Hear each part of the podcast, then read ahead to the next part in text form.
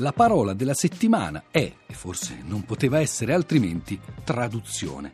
Oggi ne parliamo insieme allo scrittore Michele Mari, che insegna letteratura italiana all'Università Statale di Milano e negli ultimi anni si è cimentato anche con la traduzione di grandi classici della letteratura moderna e contemporanea. Qualche anno fa L'isola del tesoro di Stevenson, lo scorso anno Il richiamo della foresta di Jack London, tutti e due pubblicati da Bompiani.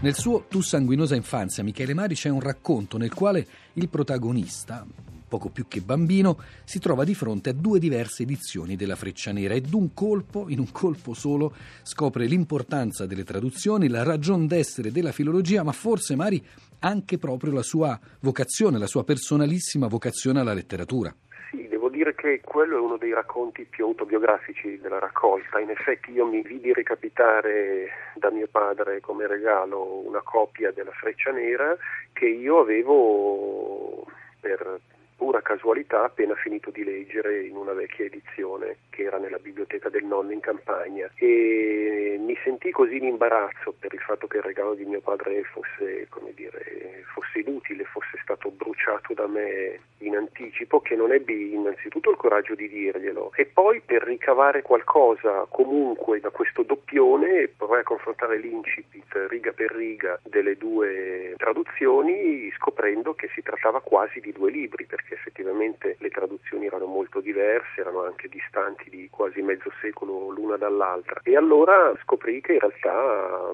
avevo avuto un secondo libro e non un doppione del primo. A sinistra lessi nel pomeriggio, a destra in un pomeriggio. Ero salvo, un pomeriggio non è il pomeriggio, è come dire un giorno, un certo giorno, mentre il pomeriggio significa pomeriggio e non mattina, pomeriggio e non sera.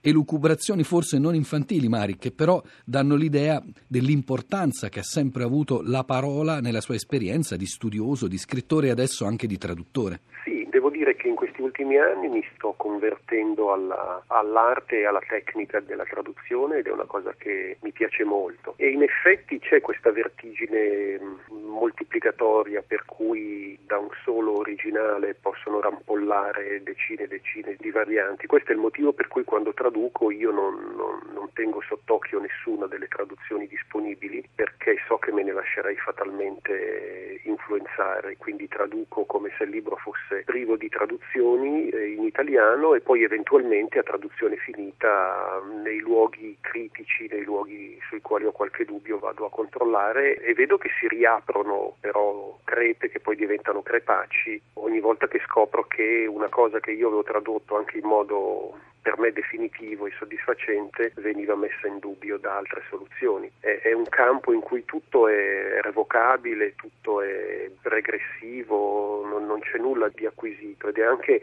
quello che dà un po' il senso vitale di ingaggiare un vero corpo a corpo con la scrittura dell'autore. Io per esempio ho tradotto tre anni fa L'isola del tesoro di Stevenson, che era un libro che credevo di, non dico di conoscere a memoria, ma insomma di conoscere in lungo e in largo, un libro che non avrebbe potuto più darmi più di tanto e invece ho scoperto che rileggerlo dall'interno ha fatto sì che alla fine io avessi l'impressione quasi di leggerlo in stereofonia, come non l'avevo mai letto. Mari, traduttore possiamo dire dei suoi actores, appunto, prima Stevenson, adesso Jack London, è uscito lo scorso anno Il richiamo della foresta per Bompiani con una sua traduzione. Nel richiamo della foresta, Mari, una questione preliminare che lei tratta nella premessa è proprio quella del titolo, un po' come nella montagna incantata di Thomas Mann. Infatti io ho citato anche la, la, nuova traduzione di Renata Colorni della Montagna Incantata, che è diventata la Montagna Magica. E sì, la questione è quella sempre aperta e probabilmente indecidibile tra ragioni della filologia, dell'esattezza e ragioni dell'affetto e anche della memoria. Il richiamo da foresta non è un titolo preciso, è un titolo traslato, metaforico The Color of the Wild sarebbe il richiamo del mondo selvaggio, della selvaggicità, che ovviamente in italiano non, non può essere detto. E, e, ho scoperto che nelle lingue moderne, a seconda di, degli strumenti di cui la lingua disponeva, il titolo è stato appunto tradotto in, in un modo o nell'altro e gli spagnoli, i francesi, in generale le, le, le lingue neolatine hanno fatto sempre ricorso all'immagine della foresta e io alla fine per motivi più che altro affettivi ho abdicato insomma alla filologia più stretta in questo caso e ho mantenuto il titolo.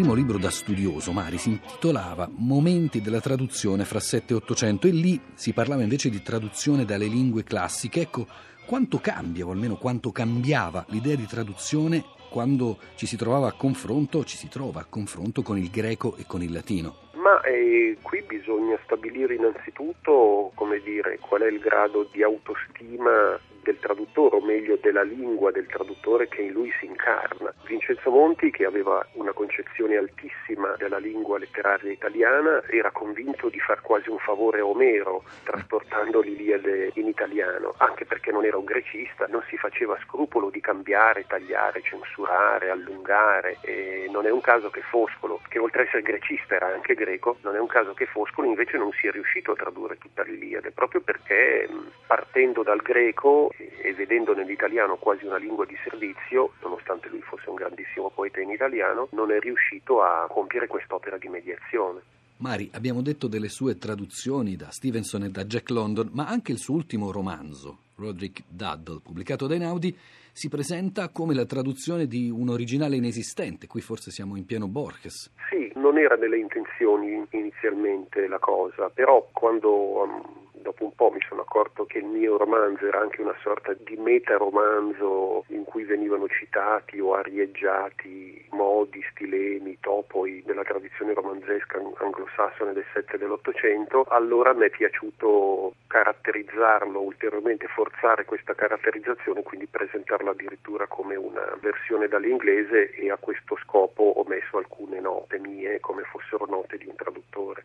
Altre volte invece quello che viene trasportato, appunto, tradotto, traslato, qui siamo anche nell'ambito dell'etimologia della parola, è magari un singolo aspetto di uno scrittore da lei particolarmente amato. Penso ad esempio all'uso dei tre puntini, dei tre puntini che ovviamente vengono da Céline nel suo Rondini sul filo. Sì, quella è ovviamente una citazione, è una continua citazione lungo il romanzo che fu dovuta all'assunzione di questa maschera seliniana all'impaccio, all'imbarazzo di dover trattare una materia per me troppo arroventata ancora, troppo impudica, troppo scabrosa e quindi capendo che avrei potuto trarne letteratura soltanto attraverso una, una triangolazione, diciamo, un, un gioco di riflessi, ho assunto questa voce seliniana come se io fossi un po' un ventriloquo e sono riuscito a, insomma, a scrivere un libro in cui poi credo di aver messo anche la mia di voce, però fondamentale è stata la parola altrui. Quegli stessi tre puntini, Michele Mari, tornano poi anche in un altro suo romanzo, Tutto il ferro della Torre Eiffel, dove vengono venduti, nella forma concreta di tre biglie, insieme ad altri cimeli della storia della letteratura mondiale, per esempio Il veleno per topi con cui si è uccisa Madame Bovary. Allora, l'ultima domanda che le faccio è questa: come si concilia questa sorta di feticismo letterario, direi lo possiamo chiamare, con le esigenze della traduzione? Beh, non lo so come si concilia. Quello effettivamente è stato un romanzo in cui io non ho tradotto, non ho mimato dei modi letterari, ma ho ricavato, anche se un po' brutalmente, dai modi letterari ho ricavato degli oggetti, eh, anche perché il protagonista del libro, il, il vettore ottico e mentale grazie al quale io mi muovo per Parigi è appunto Walter Benjamin e poiché Walter Benjamin era notoriamente un collezionista e un feticista, mi sono calato anch'io in questa veste, cosa per me molto facile perché anch'io sono piuttosto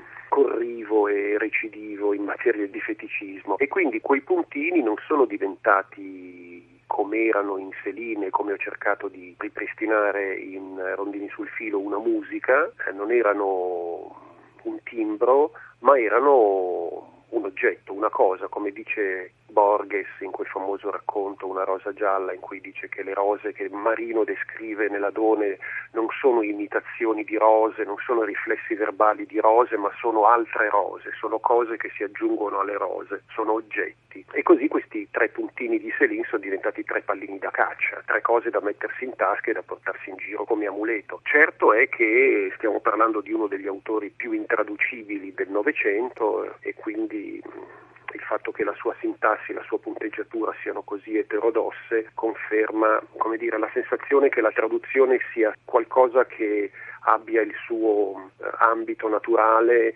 nella medietas, nella, nella normalità della lingua. Si dice spesso che tanti romanzi italiani, tanti racconti, tanti testi italiani contemporanei sembrano tutti tradotti dall'inglese. Questo probabilmente perché appunto si ha un'idea della lingua come norma ed è una norma trasversale alle singole lingue, questa norma è veicolata nel mondo fondamentalmente dall'inglese, recentemente ancora di più grazie o per colpa di internet e quindi l'italiano, benché letterario, tende ad appiattirsi su questa norma e quindi ne risulta che gli autori che scartano, gli autori che creano un proprio idioletto, una propria lingua peculiare, siano destinati a essere sempre meno globalizzati e sempre meno tradotti.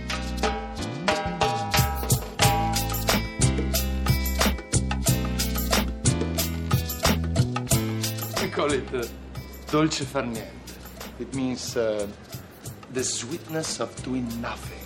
We are masters of it. Dolce. Dolce far niente. Dolce far niente. Dolce far niente. Non si parla così l'italiano, si parla coi gesti. Si può parlare tutte le lingue muovendo le mani.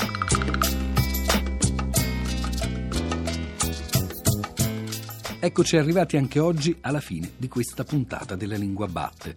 Un grazie a tutti voi viene da me, che sono Giuseppe Antonelli, ma anche dalla curatrice Cristina Faloci e dal regista Manuel De Lucia e un grazie va al tecnico Tommaso Margiotta. Vi ricordo che se volete potete riascoltarci in streaming oppure scaricarci visitando il nostro sito lalinguabatte.rai.it e che, sempre se volete farlo, ovviamente potete scriverci potete scriverci al nostro indirizzo di posta elettronica, la lingua chiocciolarai.it, oppure intervenendo nel nostro gruppo Facebook, la lingua batte trattino radio 3. L'appuntamento per noi resta sempre lo stesso, domenica alle 10.45, quando la lingua batte su Radio 3. La mia mente ha preso il volo, un pensiero uno solo. Io cammino mentre dorme la città. I suoi occhi nella notte, fanali bianchi nella notte, una voce che mi parla chi sarà.